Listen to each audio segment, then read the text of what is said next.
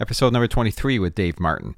Uh, I've known Dave for a long time. He's currently a studio engineer and session bass player at Sweetwater in Fort Wayne, Indiana. And uh, I was down there uh, just a few days ago and did a couple great podcasts and had a great chance to sit down and chat with Dave about his life touring all over the world. And uh, he also had a very successful uh, studio in Nashville, Tennessee for a long time with a very impressive array of outboard gear and classic vintage microphones. Uh, but he's very knowledgeable. I like his outlook on, on life and the music industry. And I hope you enjoy this episode. It goes like this.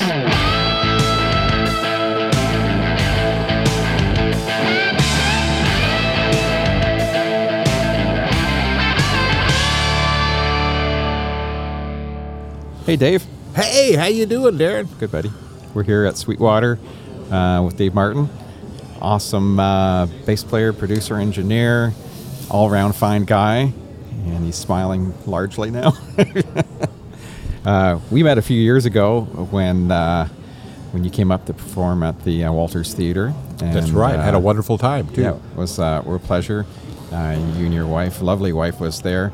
Um, and I've just been following you ever since. And and I'm actually really excited to sit down and find out more about uh, where you came from and how you got to where you are right now, which is at Sweetwater. But yeah, super talented uh, guy from what I've been following and, and seeing. So let's go back and uh, figure out what you're all about. Do you know? uh, probably not. not. probably not but but going back, I started playing bass a long time ago. I probably was twelve, yeah, eleven or twelve when I started playing bass. And the way it worked is my dad plays guitar. Yeah, and he's eighty four years old now. Still plays some guitar. Does he? And has fun doing it, but I think what really had happened is my older brother one time had said, "Oh, I think I'd like to be a bass player." Dad was also an Air Force pilot uh, in the U.S. Air Force, yeah. and so he was in Japan a lot. Wow. Flying C-130s back and forth. So he bought. It was actually a Japanese copy of a Hofner Beatle bass. No way. And and he brought it home. I think it's made out of balsa wood. Yeah. You know, it wasn't much of a bass, but my brother tried it for about a week and decided it wasn't for him. So it was sitting around, and I started playing it. Yeah. And so dad, you know, kind of realized I wanted to do that. And he showed me some stuff, and I went on. And so by the time I was 12 or 13, I was playing in local bands like we did back then. Yeah. And in the eighth grade. So this was, would it be in Texas? This would be in Abilene, Texas. Yeah. So, so when I was in the eighth grade, I was in the marching band playing a sousaphone Yes, yeah. so I am a sousaphone player, much to the shame of my family. and and then in the orchestra I joined then, but but in the eighth grade, the student band director. So you know, there's a guy who's worked there, and then it's basically like interns. Yeah. You know, guys in their last year of college, and they'll make them student teachers. So he was the student band director. His name was Jeff Wofford, I think. And Jeff was ex Air Force, so he was older in his mid late mid to late twenties so I met him, and he found out that I played electric bass and hired me to play in his country band. Cool. So I'm like, what, four, 13 years old? Yeah. At that point, and playing in American Legion or whatever it was, but it was, you know, I did that first gig, and this is probably 1970 or 71. Yeah. And they paid me $50. Wow. And it's like, dude, this rocks and so that's what started that. And so I played with him, and we had our rock bands around town. You know, all the stuff you do. Yeah. And so after high school, uh, you know, started college, and then I got a call to go play with some guys on the road. Yeah. And I did my math and realized that in the 1970s in Texas, what a school teacher made was about $12,000 a year. Wow. It was a long time ago. It was before your time. Not really. And this guy offered me a gig in a bar band that paid 250 a week. And I did the math and went, okay, so I could go to school for 5 years, become a teacher and make 12,000 a year, or I could quit college and go on the road and make twelve thousand a year, Yeah. and I could drink at work. Yeah. So that that you know how it goes. And sleep in. Yeah, and sleep in, and somebody else comes and makes your bed up. You know, Yeah. you stay in a hotel, you have maid service. Yeah. So I did that and did the country band for a while. Somebody called me to do a disco band and rock bands. You know, so I kind of started to where whatever they'd call me for, I'll go play. Yeah. You know, and I had reading skills from high school and college. So even then, I did the occasional musical thing or a big band where I'm actually reading charts. So you did uh, music in college? Well, I was I was going to be a music major. Yeah. Until I quit and decided to go be a, a beer That's major. it, Yeah. I majored in beer for a couple of years. Yeah. And so, you know, I had all that and I was playing around with a bunch of different bands and eventually as since you've met her got a call I guess I knew her in town, but I got a call to go to a session in Abilene, which I had also been doing. Yeah. You know, a little local studio, and I'd been doing that for a couple of years. And the guy called me and uh, asked me to come do a demo for the singer named Carolyn. And so we did, and basically, Carolyn Martin and I have been together that long. So that's over 40 years at this point. Wow. So you just kind of love at first sight? Oh, yeah. Uh, Either that or she hired me and hadn't fired me yet. One of the two.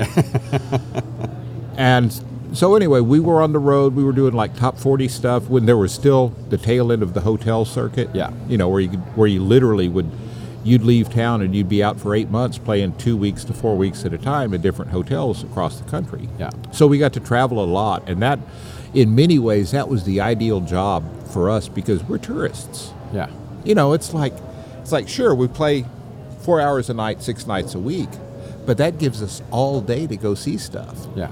And you know, ev- basically every town has really cool stuff to see.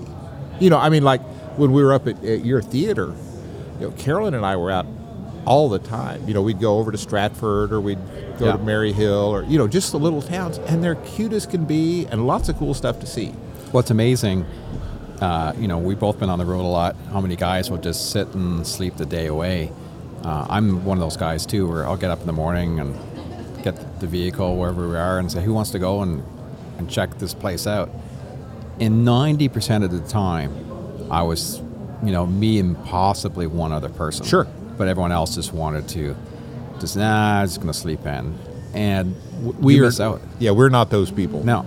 And for and as a matter of fact, last weekend we talked about this. I got a call to go down and, and I was actually subbing for a, a bass player that works here at Sweetwater's got some health issues. So I just went to, to do the gig, but we were in El Paso, Texas. Yeah. And so number one, I'm going to go eat at my favorite Mexican place in El Paso. Yeah. And a couple of the guys from the band came, and a couple, you know, got burgers and went to the room. And then when we got back to the hotel, I looked. It's like, okay, it's a long time between sound check and the gig, so I just went for a walk. And you know, walking through El Paso, I found a, an outlet store with some of the most stunning Lucchese boots ever that I didn't buy. you know, the, my favorite pair of boots was two thousand dollars, and I Oh, went, yeah. yeah, Carolyn would really be a little annoyed by that. Yeah. But you know, it's just literally we always want to go see what's going on. Yeah. Makes sense. And so so that's really why I like to travel now. Finding the good food and seeing the cool places to see. Yeah. So In that order. in that order. so anyway, after traveling with Carolyn for a while in 85 well, we got married in 81, but in 85 we decided I knew I wanted to try doing more session work because I'd been doing that in Texas. Yeah. And so, and Carolyn is a singer, so she needs to be where the best singers in the world are. So we moved to Nashville then. And it was it was actually it was great fun. You know, when we were first there, you don't have anything, but your bills aren't high. Yeah. You know, so you could go see stuff. And we got to where we we met people and, and got more work. You know, and we're still traveling when we were in there. And I started doing sessions, and so about seven or eight years later, through a strange twist of fate, I bought some recording gear. You know, for eh, you may remember them, it was like two DA88s Oh yeah. and Yeah. and a Mackie 1604 mixer. Yeah. I know exactly what it is. Yep. And so I bought. I actually bought those to do a project, a couple of projects. One of them is a you know, a couple of bizarre bass related bluegrass projects, and then uh, do one for Carolyn. I still haven't finished the bass related projects. you know, things get put aside. Yeah. And I haven't gotten back to them. And that grew. I ended up getting some accounts, even though you know that was all I had. I got some session accounts and ended up growing a gigantic basement studio. So, did you have a whole lot of actual? Re- I mean, obviously, you were a session player, but did you have a lot of engineering time at that point? No. Or- no. You were No. just something you were interested in. Decided to start buying some stuff, and Right, because you know I knew how to punch a button. yeah, But when I I had the first studio I worked at, which was in Abilene. yeah, You know, the guy who owned it was nice enough that when he went out of town, he just gave me a key. yeah. And that was that was the days he had a one inch eight track MCI, and I got to go play with it. For you know, so I did that, and really didn't engineering until I bought stuff. Yeah. You know, 15, 20 years later, and just learned this was the very early days of the internet. Yeah. We're talking about 93, 94. yeah. You know, the World Wide Web didn't start till 93. People forget that. It's not that old. No. And so in that era, there were news groups. Usenet was Yes. what it was called, and there was a Usenet group called Rec Audio Pro, and it's base it's text related. It's you know like like the most simplified old school forum you ever saw. Uh, that one, it was interesting because people who actually were real professionals in the audio business were there. So if I had questions, you know, I lurk around and just read whatever anybody does. But if I had a question, this place was great back in that era. Here's an example. Some kid, you know, somebody post just on this Usenet group said, "So what's the difference? But you know, what what is a parametric EQ?" The first person to answer that was Bob Orban. Wow. And the Orban parametric was like the industry standard for working guys. Yeah. The second person to answer was George Massenburg, Jeez. who designed the silly thing. you know, so so there were people like that that I could ask questions of. Yeah. And because I was doing sessions, I was with engineers every day.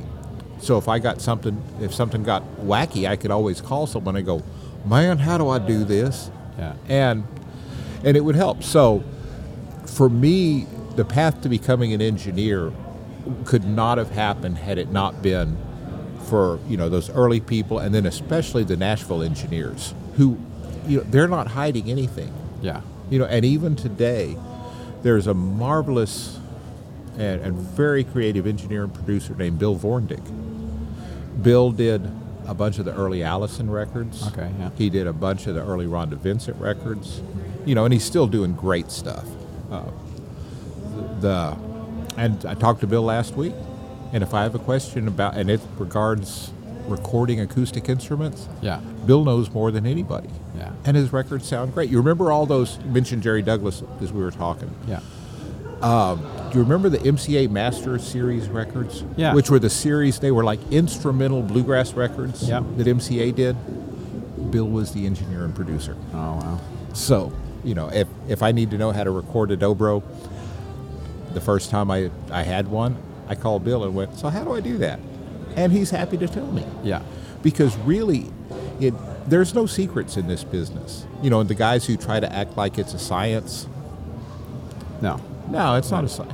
because if i'm recording you know pick an instrument if i'm recording a grand piano and you record the grand piano neither of us really matter as long as we don't really screw it up what's going to make it either a great recording or a bad recording It's the person playing it.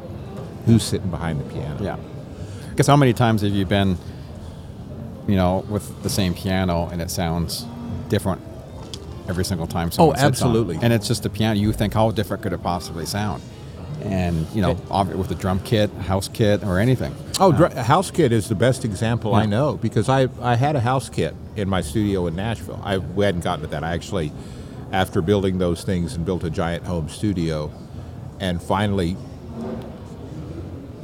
I was the we were so busy with with the accounts that we had Yeah. that you know if you have live drums in a basement, they're going to get all in the rest of the house. Yeah. It's kind of the rules. And so, you know, I was working so much and live microphones. I think we had singers generally were in the bedroom and, you know, or in the laundry room. So it was really interfering with Carolyn's life. Yeah. You know, couldn't watch TV, couldn't get on the treadmill. You know, it's because I had live microphones up. So we bought a place outside of Nashville, and I built a 2,000 square foot studio from the ground up, two room facility. Yeah.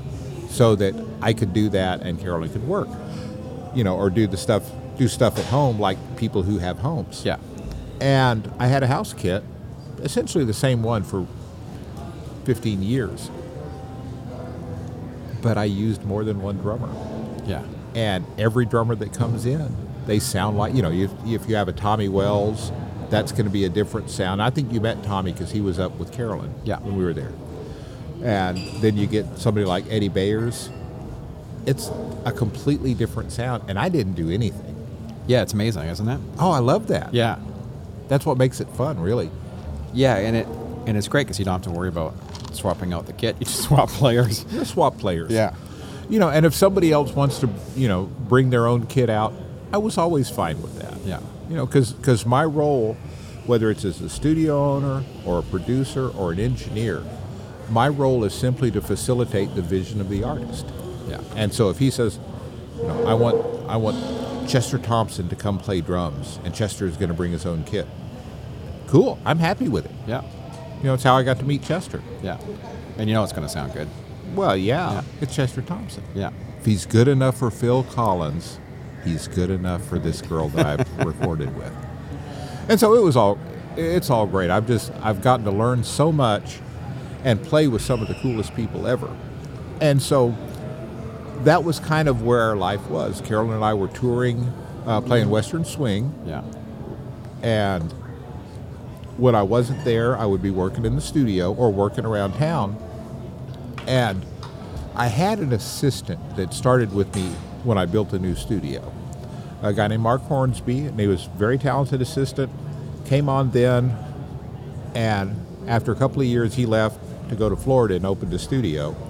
A hurricane took his studio away, and he came back to Nashville and went from being my assistant to he was the tenant in my B room Oh, yeah. and a client. Yeah. And so, you know, it was it worked great for us. So about six years ago, he came to work at Sweetwater as the director of recording. Yeah. So running that facility over there. And when he came up, and the first session he had, he realized, oh, there's no session players in Fort Wayne. Yeah. And he was used to, to the guys that he worked with at my studio. Yeah. So he, I used, I was coming up here. I've been coming up here for almost six years now to play on, you know, to play on records whenever they came up. Yeah. And they ended up. Mark thought quite rightly that a studio like this needs to have an on-call team, and so we actually have at Sweetwater an in-house rhythm section. So you know, we may do a folk record with somebody like Jonathan Brook, and then we'll turn around and do something with Rick Nielsen from Cheap Trick, because all of us are used to doing that. Yeah. And and so after two and a half or so years, three years of coming up here to play, he'd gotten uh, Don Carr playing guitar and, and Nick D'Virgilio. He'd gotten a, a group of guys that were that were pretty comfortable, and I was the one coming up. And so I was offered a job, and I thought, I've been in Nashville for 31 years. The city's changing, the music business is changing. Yeah. And so I took the gig. We sold the studio and came up here, and I've been working here as a producer and engineer and bass player for the last two and a half years. That's fantastic. Yeah, it's fun. Yeah, and it's, it's a neat environment. I mean, it you're not you don't feel like you're stuck in the studio all the time. You know what I mean? It's it's you can get out and there's people around and and there's it feels like it, there's energy here. right? There is energy here. So have you talked to on your podcast about this joint, about this place? a little bit. We didn't we, we didn't touch on it too much. Right. The main the main thing, you know, there, it's on, an online retailer Yeah. that also has a music store on the property. So, what most people don't know, we have over fifteen hundred employees here, Yeah. which is why our lunchroom has good food. Yeah. We have a, a freestanding coffee bar, so you can go get a latte in the middle of your work, and the studio is in that complex. Yeah, I don't have to go outside or anything. You don't have to go outside. And so for us, and, and since we're at Sweetwater, if somebody comes, if a client comes in and thinks, you know what, I'd really love to play on this song, I want to play you know, a Martin D45. Yeah. We can make that happen. Yeah. You know, one. there's one handy. Yeah. you know, or or a Gretsch White Fal- Falcon if you want that sound. So, so even though they probably don't look at it this way, we just figure that you know the rest of the building is a great resource for us. No kidding. yeah, it's the biggest resource you can have. Yeah, I don't, I don't, I don't think Chuck would really appreciate me going. Oh yeah, that warehouse. Yeah, that's just that's just to help the studio out. I guess not. So, back in Nashville, when you originally, I just want to jump back there. When you Sure. originally got to Nashville for the first time, what was that experience like? Was it kind of daunting, or is it, did you feel like you yeah, just really- scary would be hmm. a really good word. yeah, and because we knew we wanted to come up, we actually had driven up the the way it worked for us. You know, we knew people, we knew a few a few people in Nashville. Yeah. you know, just other Texas guys that had moved up there. So we knew a couple, but we decided to make the jump, and we'd had a pretty good. We, we'd come up in November to just see the place, and go, yeah, I think we could live here. So when we moved, literally everything we owned and our cat was in my van and a trailer. oh yeah, So it was it was all with us. And we happened to choose the day that had the record cold since they'd been keeping records. And it was either January 13th and 17 below or it was January 17th and 13 below. Yeah. But it was the coldest Nashville had ever been. And there was about 9 inches of snow on the ground and that was the day we got to Nashville. wow, And if the roads had been clear, I probably would have gone, you know, Atlanta's looking pretty good. and and we found a place right down on Music Row, so we were there for a couple of years. And the hardest thing, it's like anything else. If you were all of a sudden you had to move, you know, like to Newfoundland or somewhere, yeah, where you don't know anybody, but you know what to do, you know, you know how to work. Yeah. But you have to find the guys that will hire you to do that. So Yeah. for us, that was the hardest part after anytime you're in a place, you know, growing up in a place and you know a bunch of folks. And so all of a sudden we moved to a place where we didn't know anybody and we needed to work. yeah, So you have to you actually have to get out and meet folks and and try yeah. Just find it. because, just like here, you have a team, and you get used to your team, and it's not as if just guys are coming in left, right, and center, in and out. A lot of, especially in Nashville too, you you get used to working with the players That- you're used to. Yeah. and then you have to try to break in to that set of people. you have yeah you have to go and you know and the whole thing it's like I've, I've met a lot of guys from all over the world that want to move to nashville to become session players or songwriters or you know whatever it is Yeah. they want to come and be and they'll be there for a few months and go yeah you just can't get work because it's all a click it's Yeah. all about who you know and they're missing the point it's not who you know it's who do you know will do a good job Oh, yeah. you know so it's not that i call somebody because i know them i call them because i've worked with them and i know that they will do the job i want them to do Yeah. and so you know guitar players would come you know they'd call the studio because we were online they'd call the studio and go hey I, you know i just moved to nashville i'm a guitar player and my response is great Great. you know am i going to call them no because I have my, you know, the four or five guys who are my core guys. You know, if I need a guitar player for a session, I'm going to call him and then work my way down the list. Yeah. But in Nashville, that list is like 30 players long Yeah. of guys that you know are just stupidly good guitar players. And so for some guy that I don't know to call me on the phone and go, "Hey, I'd like for you to call me," it's like, yeah, I, I can't. Yeah. And and so it, it's not a click. It's more like for you when you're wearing your producer hat, and some artist, you know, is coming in to do a record. If the record is not good, it's your fault. Yeah. And so what you do is you call the guys that you know will make the record good. Yeah. So so I fought that whole. It's not fought, fight, fighting the click. It's just getting to know people, and we played a lot. And you know we were fortunate that, that we weren't stuck in Nashville. You know we'd be there and then we'd go out on the road for two weeks or a month, so we'd have money when we came back. Exactly. So it was just you know you meet people, make friends, Yeah. and we did that for 31 years.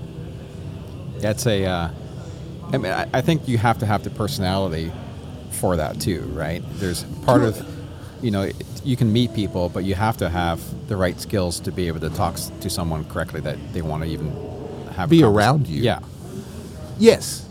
mean, Yeah, that's- I, I mean, uh, that's people that's, skills are so important as a musician. Um, you know, from getting the gig or staying in the gig, um, and after you leave, you, you know, you want people to say, you know, I love that guy or girl, or um, Yeah. you know, it's a lot of fun to be around. It brings joy to the session, and but still really delivers all those things. Oh, sure. Yeah. And and there's there's a lot to it that you don't think about. I mean, as for me as a freelance bass player. So if somebody calls me, this is yeah, a better example of that. If someone calls me and says, "I need a bass player," you know, are you available to work such and such? If I'm not, I'm going to help them find somebody. Yeah, Just because they still need a bass player, just because I can't do it, they still need a bass player. yeah, and or if I'm doing a gig and I have to sub it out, then I'm going to find the bass player for it.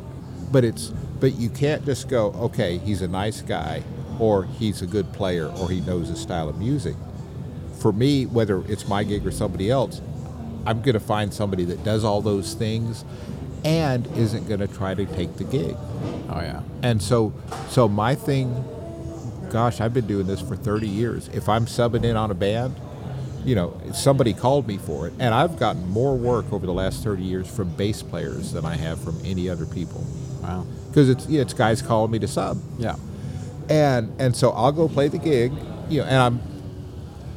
If I screw it up, it reflects on them. So I'm I have to do good, but every time it's like that was you, you just tell the artist whoever you're working for that was great fun if so and so can't make another one i'd be happy to fill in for him again yeah, it's never asking for the gig Yeah. just saying that i enjoyed it and i'd be happy to help out if i can yeah. That's a smart way to look at it. yeah and and it's fair so Yeah. because i don't want to take anybody's job you know even with the the thing i did in el paso this weekend you know i was helping out a friend Yeah. and so i'm not going to go take that job because it's his job or somebody's job that has time to give it the full thing so it, it, it lets me play with some interesting people Yeah, and and you would keep busier that way because people trust that you'll do the job and not be the guy and not try to snake it out from them Yeah, Yeah. and that's that. I think that's a big issue with musicians because a lot of musicians are very insecure.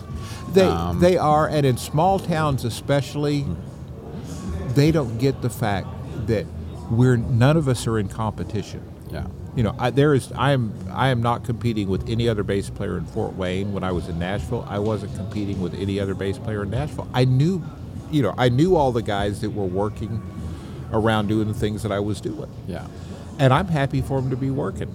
Yeah, You know, in Fort Wayne, I'd like for there to be more gigs so everybody can be working. yeah, You know, because I don't want anyone's gig. I just want to go play. yeah. That makes total sense. Going back to recording in your first setup, you had the DA88s and your your Mackie console. My console. trusty Mackie 1604. I just pulled a, t- uh, a Mackie out of one of my best friend's studio like three days ago. Man. and there was so much dust on it, and but he's been using and he produces. You know what? He produces really great stuff. Sure. And it sounds really, you know, all of it. But most of the time, I mean, he had a he has a nice set of outboard uh, preamps, and he's just using it as a, a listen device.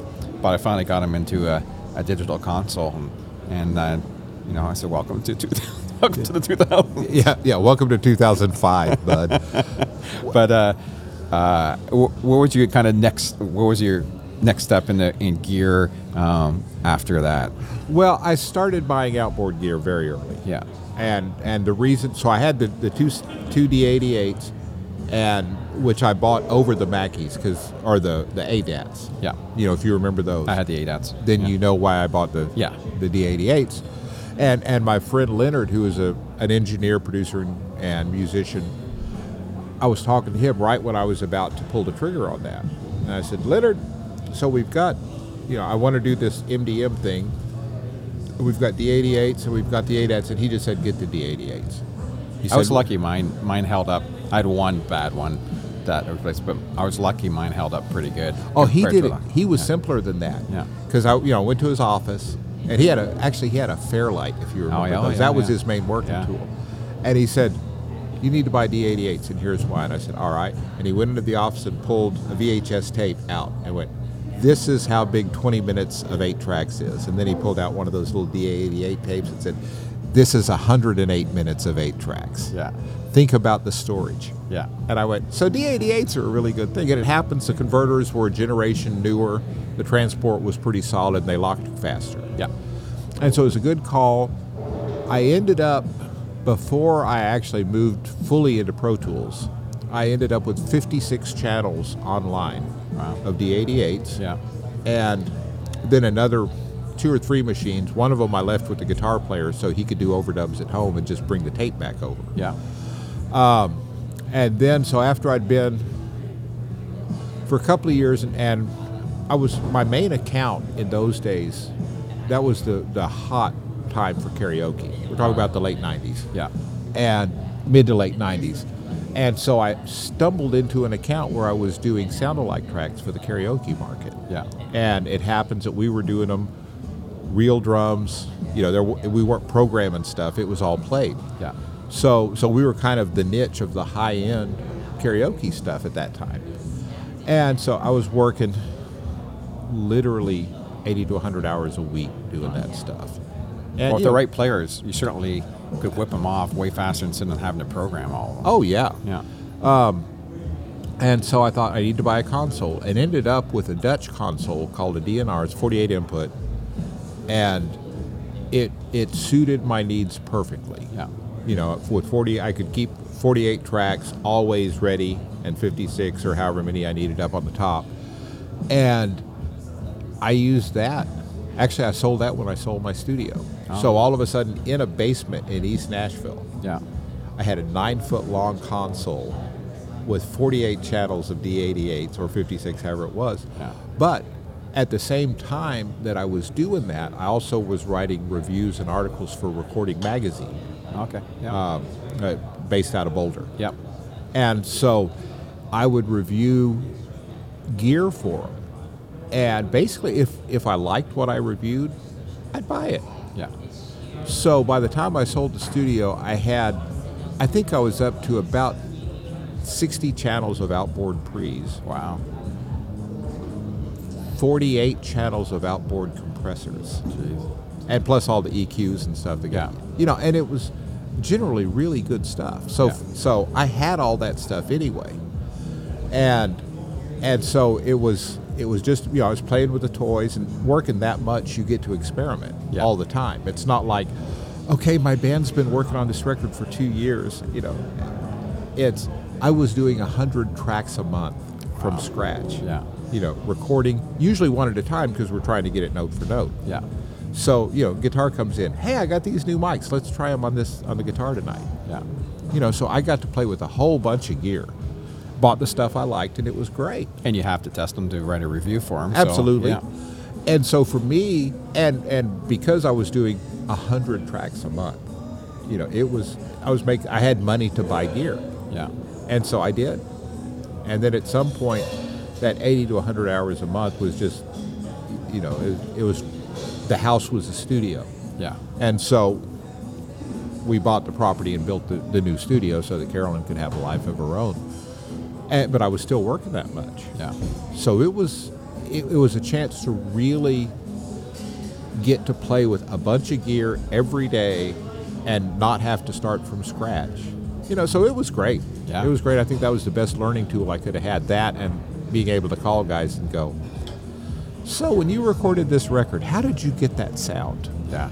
You know, because again, Nashville, so I knew them. You know, if you could, if you're listening to an old Metallica record and going, I don't know how they got that that sound, you just call them, and it worked great. So, so I did that, and I got into Pro Tools. I bought it just really for that was my mix down deck was Pro. I didn't Yeah. trust it because I didn't know it, Yeah. and I got into it just before Pro Tools 4 came out. Okay. Yeah. So I've gone from four all the way up to whatever they calling it now, Yeah. Um, and it's gotten better enough that probably ten or well, eight or ten years ago, the D88s got retired, Yeah. and I've been working in, you know, with Pro Tools as my main recording medium, and then it took about five years of that before I went. I guess I could mix in the box too, because I was recording to Pro Tools, but I was treating it like a giant tape recorder, Yeah. and and then mixing through the console and all the outboard gear. And as it got better, it's really not that the you know Pro Tools didn't work before that, but the expectations of our clients have changed quite a bit in the last 10 years. Yeah. Because it used to be like when I started working, I've got tape machines, I've got outboard gear, I have a folder for every project that's filled with recall sheets for every piece of outboard gear. Yeah. And so you mix the record and you send it to the client, they go, great. And then a week later they call and go, okay, in this song I need the vocals to be like 3 dB hotter. When, I, when you're working with a console, it's like, okay, so it's going to take a half a day to reset, to patch, to, Yeah. to repatch for your mix and reset everything. And with Pro Tools, it's so ubiquitous now. They don't want to pay for that. No. They want to. They just want to go. I need you to do that, and can I get it this afternoon? Yeah. And so you really, for us, the workflow just got simpler if we stayed within the confines of Pro Tools and you mix it. And when the client does that, you just open the session, turn it down, reprint it, send it off, and it's done. Yeah, I think the in, kind of in between stage was doing stems too, right? So you did you do that at all? I, I really didn't. I knew some people that did, but Yeah. since since I was delivering finished product to the client, then I just went ahead and, and printed the mixes like I wanted. Yeah. You know, I did do stuff when it was the karaoke market. You you give them the instrumental track, and then you give them the track where the vocals on one side or whatever. Yeah, yeah. You know, just however it is, so so the karaoke guys can hear it. But but it, I didn't do stems, and I did get into a thing for a while where I was treating the console like a summing bus. Yeah. You know, so before I before I finally the console was just where the volume knob was. Yeah. So everything Um, in Unity and yeah. and you just kind of Yeah. ran everything through it. and and I could patch in and do all that. Yeah. I still prefer it, the way I was working in my place. I prefer tracking through the with the console, just because I could pull up uh, headphone mixes quicker. Yeah. You know, it was just easier to go there. We'll slide up channel four, and now we can hear the kick drum a little better. Yeah. So that that was the way that I approached that. And but but with stems, it's or summing buses, it's the same thing as stems. All our drums are going to go into this two channels, and then we can process them with analog gear. Yeah. You know, if, if you want to smash something, you know, then you just plug 1176s into that, and off you go. Yeah. But it, but the plugins really have got the math has gotten better, and so I'm not as concerned about an objective, you know, what sounds better, a vintage Teletronix LA2A or the one that's in the UAD box, Yeah. because really, when when you sit down to start to mix, you generally know the sound that you're good that you want Yeah. and and so you just work with what you have to get that sound. Yeah. And it doesn't matter whether it's outboard, inboard, you know, a plug-in. As long as it does the job, it doesn't detract. It's fine. Yeah, it's a good point because you just you want to head to a certain direction, uh, but you're not necessarily saying, "Well, this is exactly like this," but I want something to sound very similar to that, right? Yeah, Or- you want it's it's just a tool. I think my buddy Lynn, who works here, Lynn's another Lynn Fuston is another Nashville engineer. yeah, who one of the things he was really active in the uh, contemporary Christian music community, but just as important, he was one of about four or five guys in Nashville that if you were going to do a 70 piece orchestra, Lynn probably needed to be the engineer oh yeah, because he was he was competent and comfortable working with a 70 piece orchestra and the budgets that that implies. yeah, So Lynn's up here now, th- and he's always been interested in, in doing those kind of comparisons. yeah, You know, what's the difference between a U67, U87? He'd set them up, try them. And so years ago, he did something called the Mic Pre CD, yeah, which which is around and is probably still available online, where he really got about 60 different microphone preamps and figured out a way to, to bring one microphone into all these preamps, maybe five at a time, Yeah. and record them all. So you can listen. You go, okay, what does a John Hardy preamp sound like? What does a Daking preamp sound like? Yeah. What does a Neve preamp sound like? And you could pull up this basically the same performance on all of those pre's and decide which one you like better. And so that was a, so he's that kind of guy. And we just did, since you mentioned it, um, he just did a Pultec shootout here. Oh, yeah. You know, with the, all of the various Pultec clones that are out. Yeah. And as well as a real Pultec. Yeah. And I think that's online somewhere, you know, at that out, Sweetwater. yeah. So you can download the tracks and go, okay, so this is what it sounds like. Yeah. And and both of those, he did it with microphones. He's done a, you know, that's that's kind of what Lynn loves to. That's his hobby, one of his hobbies, Yeah. is doing that kind of really objective uh, A/B comparisons, and it's great because, you know, like with the mic pre CD, if you don't hear the difference between that channel of a Mackie preamp and a three thousand dollar Rupert Neve preamp, Yeah. then you don't need to spend the money on the Rupert Neve. That's right. You know, it's as simple as that. That's true. You know, and that's not objectively good or bad. It's just Yeah. saying, put your money where you can hear your difference. Yeah. And and so his his this the CDs that he's put out over the years have helped a lot of people to spend a lot of money, and probably helped a lot of people to save a lot of money. Yeah. You know, because I was lucky in that number one, I was in a town that where you could rent vintage gear, and I was in a position where I could try all the new stuff at, before it came out. Yeah. And so I could play with it and decide whether I liked it or not. But if you live, you know, like where like Where where yeah. you live, then there's not a store you can go get that. You know. No. And, And, and you, yeah, I was talking to Mitch about this, uh, and music stores have really changed. What, we're, uh, what I was saying is that you, I don't know, 15, 20 years ago, I used to be able to go into a music store and there'd be a fair amount of recording equipment in a regular store. They'd have a few recording consoles, uh, at least where I was. Um, and there, there'd be a mix of some low end, some mid, and maybe they'd have one nice higher end piece. At least you had a chance to put your hands on it, right? Sure. Now, you go into uh, most music stores. Um, it, you don't have. You get to a certain level, and it it stops. There's no more equipment above, you know, this. So Right. you don't get to have your chance to put your hands on something. And sometimes that's all it takes. You just want to sit and see what that feels like, or um, or have a chance to. Uh, lots of times, I remember being able to just take home gear whenever I wanted to go to store. Yeah, I need to. I need to. if you're that a out. good If customer, you're a customer, yeah. And before I came here, uh, there's a, there was a store that I dealt with in Nashville for 30 years. Yeah. And you know, I spent a ton of money with them over the years, but because of that and the relationship I had with the owner, I could go in and go, "Yeah, I want to try this box." And and my agreement with them was, if I tried it, it you know, if they gave me a box to try and I bought it, it was going to be from them.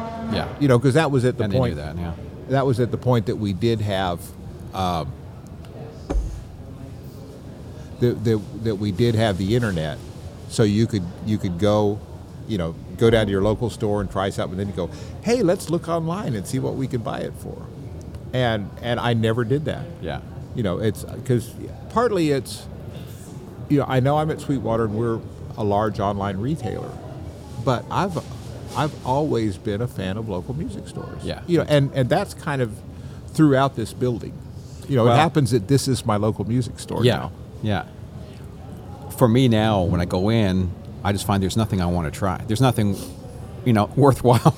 it's like there's nothing in there that's like that's good enough that I actually want to take home.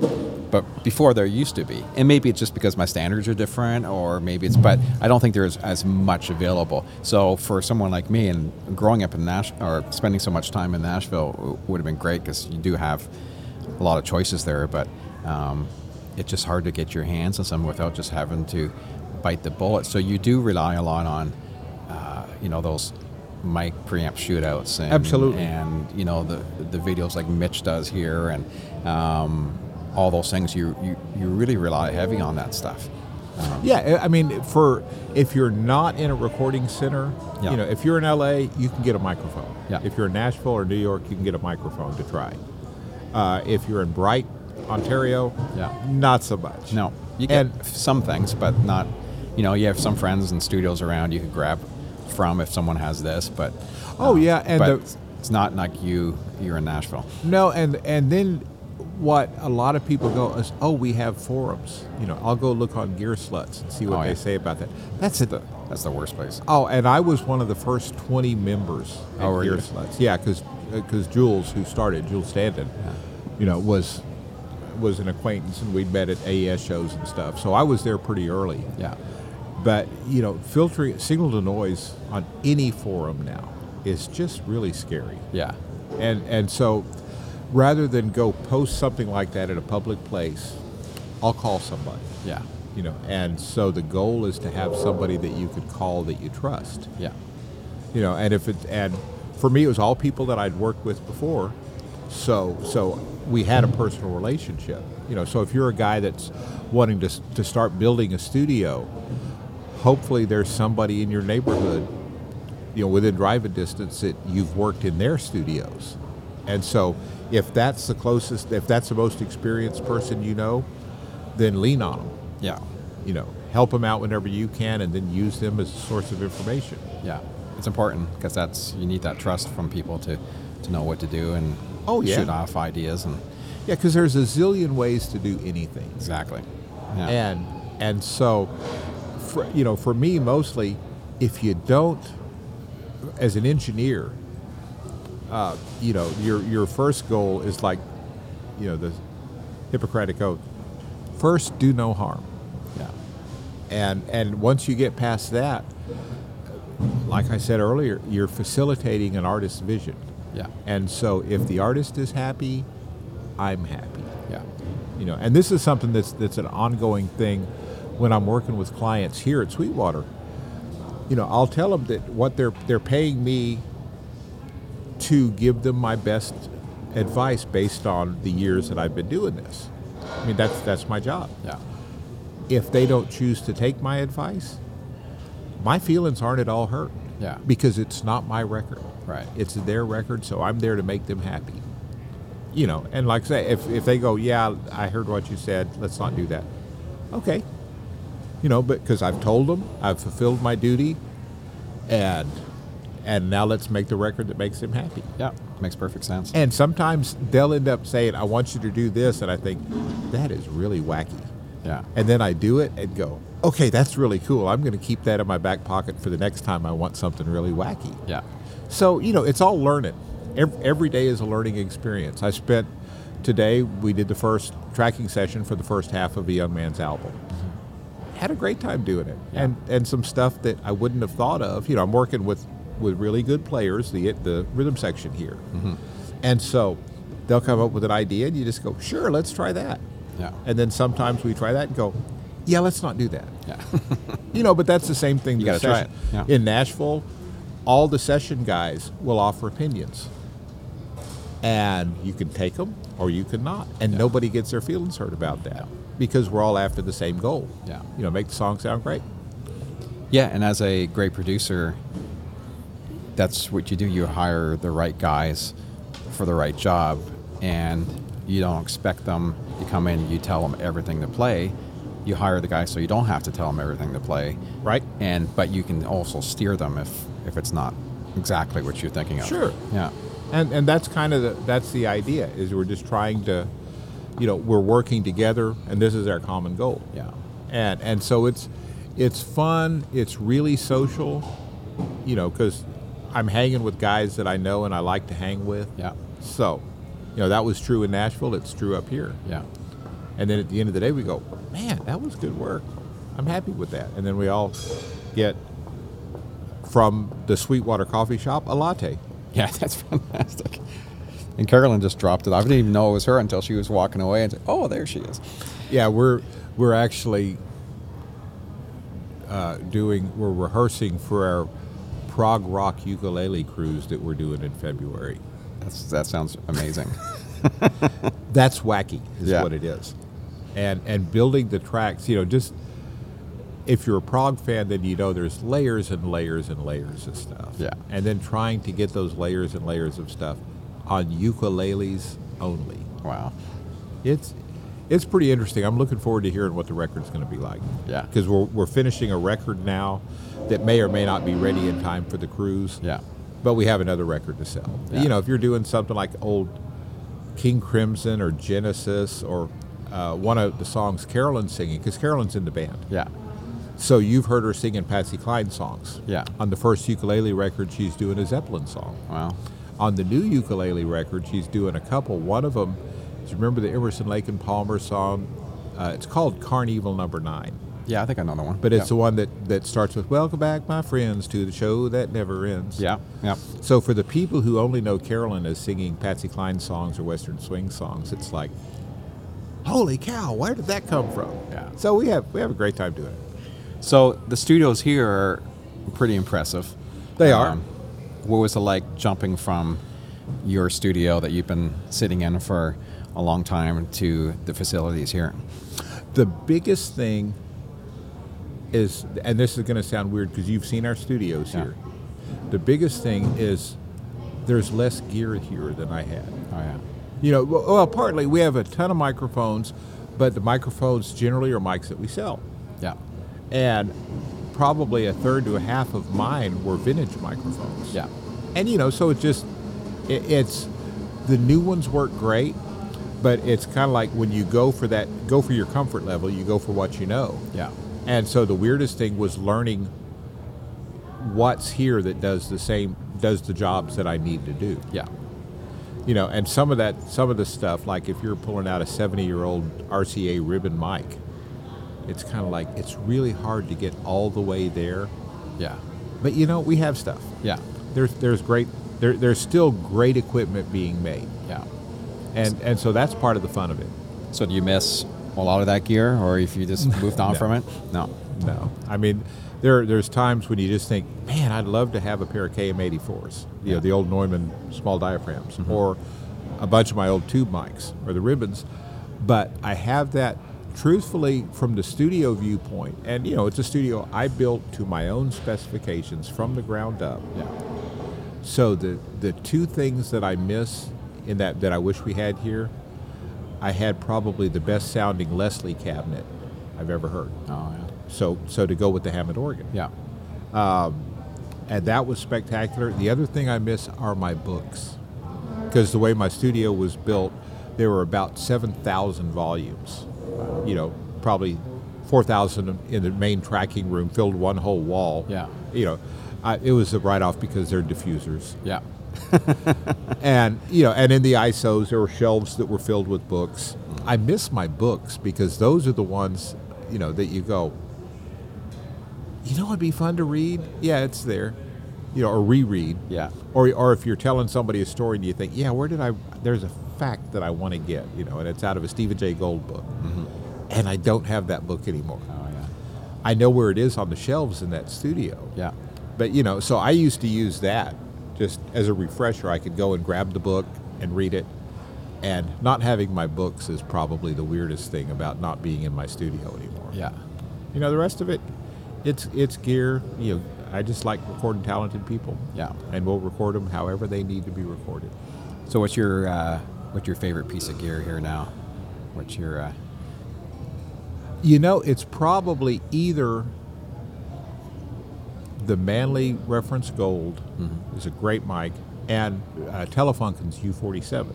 yeah because I had I had U47s in my room, and the Telefunken sounds great. yeah You know, I'm happy to have it.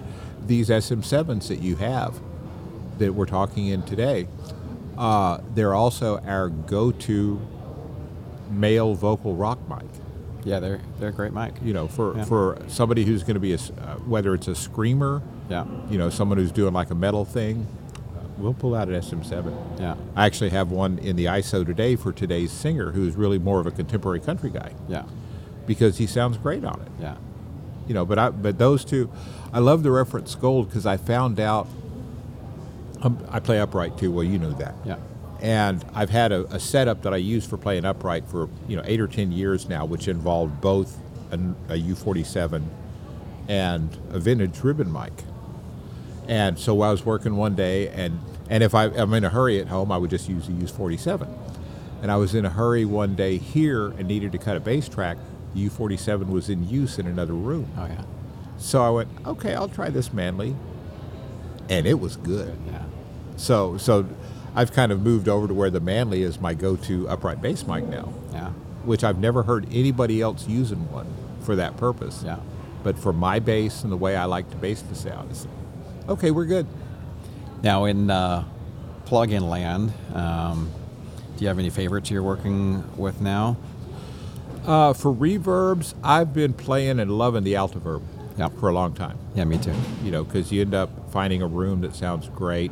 Uh, I just did a classical guitar record with a, a, a guy that's it's going to be a stunning record, and we just decided let's put some ambience on it, and nothing worked like the Altiverb. Yeah. did. You know, and so that's everything for a real uh, room ambience. So so that's great, and their plates are good. Yeah. So so that for plugins, the ozone stuff is pretty darned amazing. I'm not deep enough into that yet. Yeah. But you know, that's some of the guys here who work with ozone all the time. They'll pull stuff out. They'll pull up an ozone plug-in and do things that I'm like, wow, how did you do that? And how how how do it know? It's got to turn knobs. Yeah, and mm-hmm. and so so I think if there's two that that knock me out every every time I plug them in, you know, sometimes obviously nothing works 100% of the time. No. but those things are great for what they do. You know, for regular EQs, this is probably going back to what we were saying earlier. I'm not nearly as concerned about you know whether I'm using uh, a UAD version of an 11, you know, a 1073. I'm not as concerned with that because I'm using them as a tool, Yeah. you know, to either remove a frequency or enhance a frequency. And if I can do that, then I don't care which one I use. Yeah. You know, if I'm working fast or doing a big project, I like to be able to pull up something that I can see what it's doing. Yeah. Uh, if I'm after something that's a little different, then then one of the uh, Neve 1073 plugins will work great because it's got a thing. Yeah. You know, the UADs are great for that. Yeah. So, I just downloaded their uh, new 480L um, plugin, and it was interesting because uh, studio used to work at at 40. I don't have one in my studio, but um, it sounds pretty good. Yeah, there's- just it feels like you know, I, a plugin I used to use all the time. Gosh, years ago was, uh, or a patch on the 480L was a buck ram, um, and it was just this patch I'd like to put on the snare, and I haven't used it in years. And it's like the first thing I went to is I got to find that patch, and it's like as soon as I, it took me back. It's like having something, some type of food that you haven't had for years, and it takes you back, or smelling something. it was just that sound. It was like, oh my god, it just took me back like 20 years. It was fantastic. oh, that's fun. Yeah. Yeah, and so so I you know I'll be. This is another one of those things because we're who we are, mm-hmm. and we have a lot of people. You know, like the reps will come in who sell stuff. Yeah. Uh, and so the studios, because they're part of Sweetwater, are also part of the sales apparatus. Yeah. In that, you know, if, if somebody wants to come in and look at the the SSL, you know, AWS Yeah. to buy one, well, where can they try one out? We've got one at Studio B. Yeah.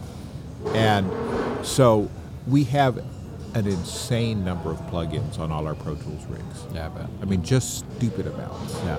And and that's fine because we can play with them. But what it's really interesting. There are four of us in the, that work in the studio that are engineers. Yeah. The four of us have different approaches to all that. So my favorites are not anybody else's, and Yeah. vice versa. You know, so so you find yourself if you get called and said, "Yeah, you need to go in and tweak so and so's mix," you know, because he's out of town or unavailable when the client wants it. Yeah. Then I'll go in and open their session, and go, "Oh, really? They're using that? Oh, let's let's see what that does." Yeah. You know, so that's when I see new plugins mostly, is if I'm looking at something that one of the other guys is doing, Yeah. and you just play with it and go, "Yeah, this is nice. I like that." Yeah, and the cool thing is, with all that stuff, it doesn't mean one is better than the other uh-huh. at all. It's just your approach of getting to where you want to get to at the end. Well, yeah, and and there are, you know, you you go for the the general idea, Yeah. And then if if that one doesn't get there, then you open another one and see if that'll get you all the way. Yeah. And so I, No, I, I did. You get into that ha- habit. This is going back to the days when I was working 100 hours a week, Yeah. and you just you set your own limitations because limitations are where you improve as an engineer. Yeah. So I did a project one time where here was my limitation. I chose, I said, I'm going to do this record and I don't want to EQ anything in the mix. So if you cut that tool out, that means you've got to do it Another way. Yeah. another way, Yeah. which is through microphone choice. yeah. And or, you know, or you may go, I'm going to do this record. A friend of mine told me about doing. He did a whole record, and, and it was uh, an established country artist. And he walked in one day and went, "Man, I used to work with 58 SM57s all the time." So he did the whole record, everything except the lead vocals, with a Shure SM57. Wow. You know, and the drummers were like, "Really? You're setting these up?" And then they go, "Yeah, it sounds great." Yeah. So you know, you you just experiment. You know, sometimes I'll decide I'm not going to EQ anything tracking. That's actually common for me. Yeah. Me too. You know, find the sound you want, print it, and if you de- need to do, the more you can do before you start mixing, the less you have to mix. Yeah. You know, so if you get good quality going to tape, then you're then you're three quarters of the way there. Yeah, I feel the same way. I'd like to get the source just as clean and as possible. A little compression or a little, you know, choose choose the right mic pre and and uh, you know have the right player. Yep. and uh, giving you the right tone. Um, then you should be golden. Well, sure, and it, and it's so much of it is just if you have the right, choose the right tool to start with. Yeah. and and it makes everything easy. A good example for for today's record as a session guy. I mean, when I was moving from studio to studio and working for a bunch of different clients, my my non-cartage rig I'd carry six basses in Yeah. and use the bass that's appropriate for the session. Yeah. And I still, you know, generally have five out, four or five out here. Yeah. But you know, it's like the record I'm doing today. Uh, I knew what the sound was he was going for, and so you go, I want this precision that has these strings on it. And since I've chosen that, I expect that, that when I mix the record, I won't do anything to the bass Yeah. because I got the sound right going in. Yeah. You know, and actually, I'm not engineering on, on this right now because I'm playing. Yeah. So Bobby, one of our other engineers, has been doing a great job on the tracking side. You know, and he could mix it too, but Yeah. but since I'm the producer, I'll do it. Yeah. So it's fun. Excellent. Well, it's. Uh, I know you've uh, taken a bunch of your time. You got a rehearsal to get to and all that great stuff. Uh, I appreciate you taking some time and talking shop and Oh, finding a bit more about you. And um, it's. Uh, I like it here. The first time I came in earlier uh, uh, in the, this past summer, and you gave me the full tour, and it's like, yeah, this is a really kind of cool environment they have going on here, and um, it must be a real fun place to come in to work, even though it's, um, you know, sometimes it's nice to be on your own and have your own little spot and you do what you want. But then if the environment's neat and it gives you energy, because I think you can get stuck in, you know, in your basement of your house or in a room somewhere that's your own, and you just kind of, I, I find I constantly have to change my layout um, or keep every once in a while just making things a little different to make the energy feel better so you don't feel like I'm stuck in the same spot every single time I see. I understand. you know um, but I feel here you kind of get that environment from the people you know it just it feels like there's just energy here you do, and remember we have three rooms. yeah So if I'm sitting in like today, sitting in A, which is the big room, Yeah. where we track, where I can go into a smaller room or an even smaller room. So it's not like you walk in and go, oh yeah, that's that chair I've sat in every day for eight years. yeah you know, you go sit over here, Yeah. right? or you go sit somewhere else. But for me, it was, you know, I had honestly, from the time that that 12 year old me who did my first American Legion gig, yeah uh, I've essentially been self-employed for almost 50 years. So I've never like been an employee, but if you're you know working for an artist, you're still self-employed because they can fire you at any time, Yeah, yeah. and often will. yeah So for for me, it was like, wow, I've never had a job with benefits before, yeah you know, and and having other other engineers on staff to to bounce ideas off of, or you know, when you work in your basement, if you've got a hard deadline, you might not sleep very much for a few days. Yeah. And here, if I were to catch the flu, you know, and have to go home and lay down for a couple of days, there's other engineers here that could that will help out. Yeah. Step in. And so to me, that's great. Yeah. I mean, it's it's interesting going from being self-employed to being part of a team. yeah. And so that's that's kind of what makes this a cool place. Yeah. That's excellent. Well, once again, appreciate it, and uh, maybe sometime in the future we'll sit down again and talk more gear and more stuff. And Absolutely. one of uh, these one of these days we need to come up and, and visit y'all up in beautiful Ontario. yeah, you do that. We'll do it. Not there. this time of year. No, no, summertime. Yeah, I'd like to catch you know that that two weeks that y'all have summer up there in Canada. That's a week and a half. All right. Thanks again, Dave. Appreciate Ab- it. Absolutely. Thanks so much Yeah. for having me. Thanks.